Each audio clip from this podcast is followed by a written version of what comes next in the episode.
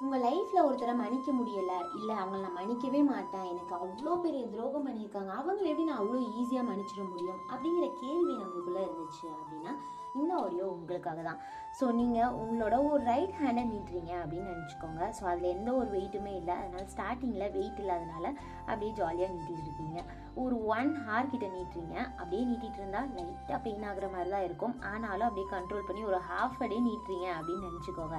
கண்டிப்பாக இது வரைக்கும் யாரும் நம்ம வெட்டியாக நீட்டிட்டு இருக்க போகிறதில்ல இருந்தாலும் நீட்டிகிட்டு இருந்தால் எவ்வளோ பெயின்ஃபுல்லாக இருக்கும்?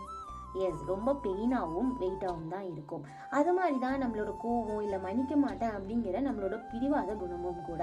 ஸோ பிடிக்கல இல்லை அவங்க நம்மளை வேண்டாம் அப்படின்னு சொல்லிட்டு போயிட்டாங்க அப்படின்னா அது கூடவே அவங்களோட மெமரிஸையும் நம்ம அனுப்பி வைக்கிறது தான் நல்லதே தவிர அவங்களோட மெமரிஸ் இல்லை நம்ம அவங்கள பிடிக்கல நான் அவங்கள எப்படியாச்சும் பழி வாங்கணும் அப்படிங்கிற எண்ணமெல்லாம் நம்மளுக்கு இருந்துச்சு அப்படின்னா அது தேவையில்லாத டிப்ரெஷனுக்கு தான் கூட்டிகிட்டு போகும். ஒன்று ஒன்றா சேர்த்து வைக்கிற சின்ன சின்ன தேவையில்லாத மெமரிஸ் தான் கடைசியில் டிப்ரெஷன் கூட்டிகிட்டு போகும். ஸோ அவங்களுக்காக இல்லைனாலும் உங்களோட நல்லதுக்காக உங்களோட பீஸ்ஃபுல் மைண்டுக்காக அவங்கள மன்னிச்சு விட்டுருங்களே.